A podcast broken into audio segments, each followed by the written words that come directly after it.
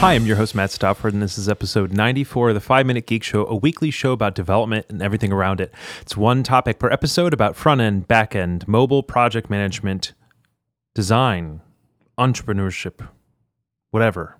If it's geeky, it fits. Today, we're going to be talking about being a freelance web developer, freelance contractor, and what it is that I expect from you as a business owner when you're doing that. I'm also going to turn off the fan so you don't hear the noise in the background.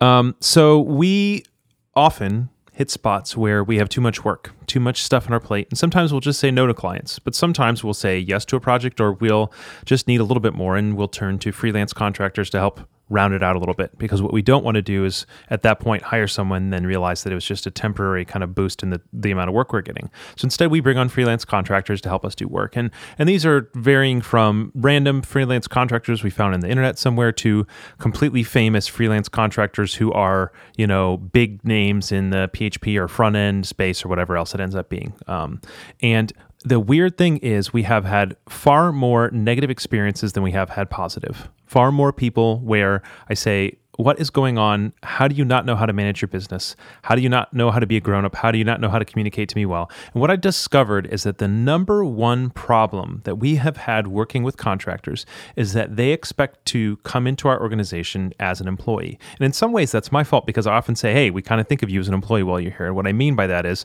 I want you to, because we usually only have them contract basically full time. So I want to know when you're in the office. I want to know when you're out of the office. I want you to do check ins with me. I want you to feel like you can communicate to me. I want you on our Slack channels, all that kind of stuff. Um, but the problem is they often think that they're employee in that I'm the one responsible for checking in with them, or I'm the one responsible for setting the list of tasks, or I'm the one responsible for something else. And the thing is, the vast majority of contractors we work with are charging anywhere between 100 and 150 bucks an hour. If I'm paying you far more per hour than I make then I'm expecting you to do a whole bunch of work for me, right? I'm not expecting to pay you a whole bunch of money for you then to just sit there and wait for me to tell you what to do or wait for me to check in on you or babysit what you're doing. That's not acceptable.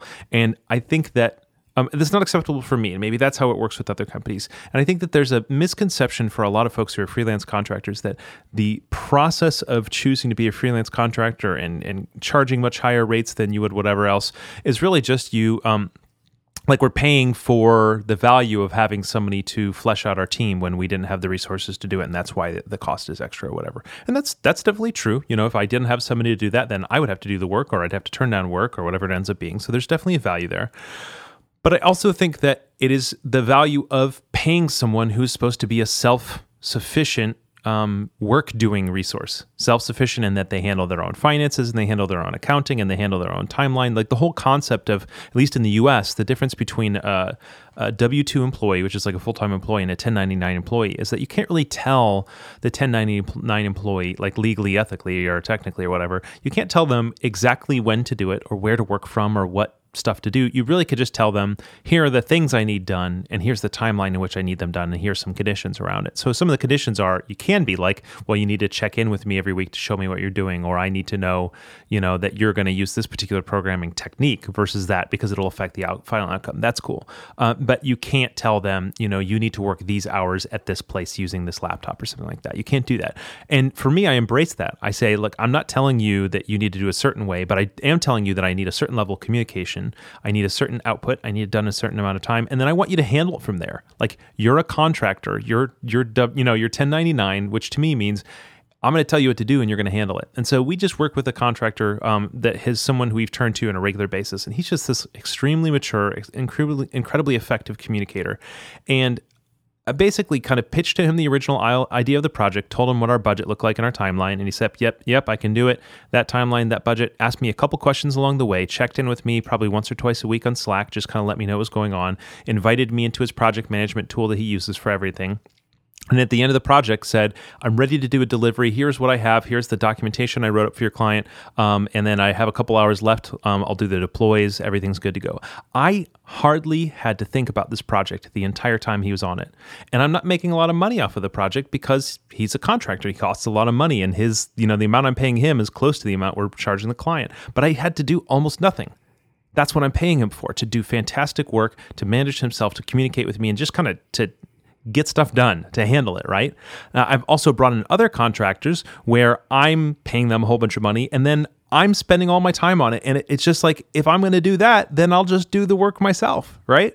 And so I, if, if you're a freelance contractor, if you are, especially as a web developer, um, there's a whole world out there of people who are freelance contractors who are burning bridges left and right. I, I've talked to a lot, lot, lot of business owners who try to bring in freelance contractors and say, nope, not going to do it. Never going to do this again. It was a total awful experience.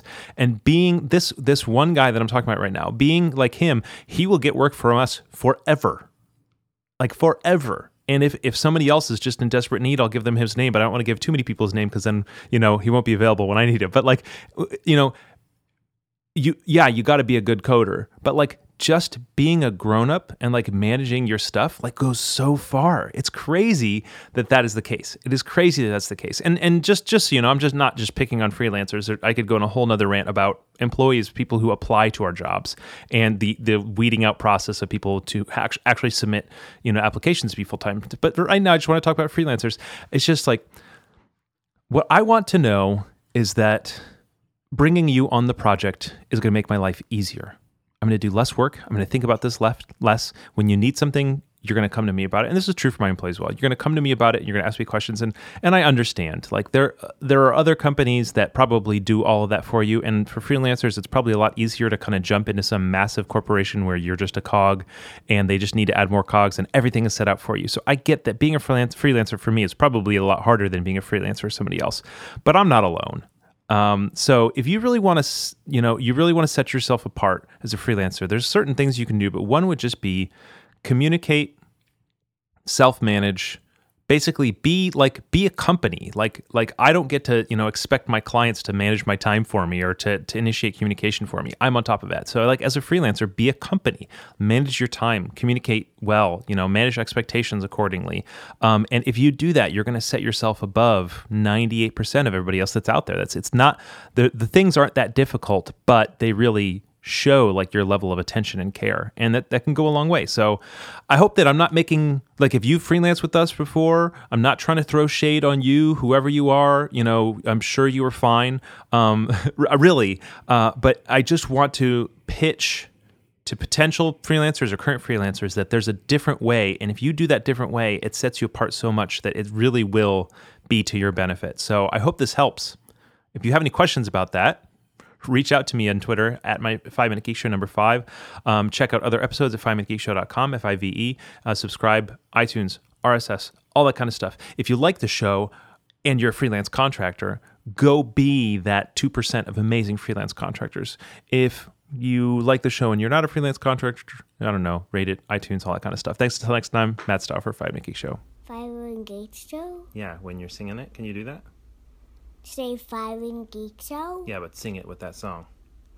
Oh, um, oh, um, do, do, do, do, do, do, do, do, do. Five Minute Geek Show. Perfect. My man.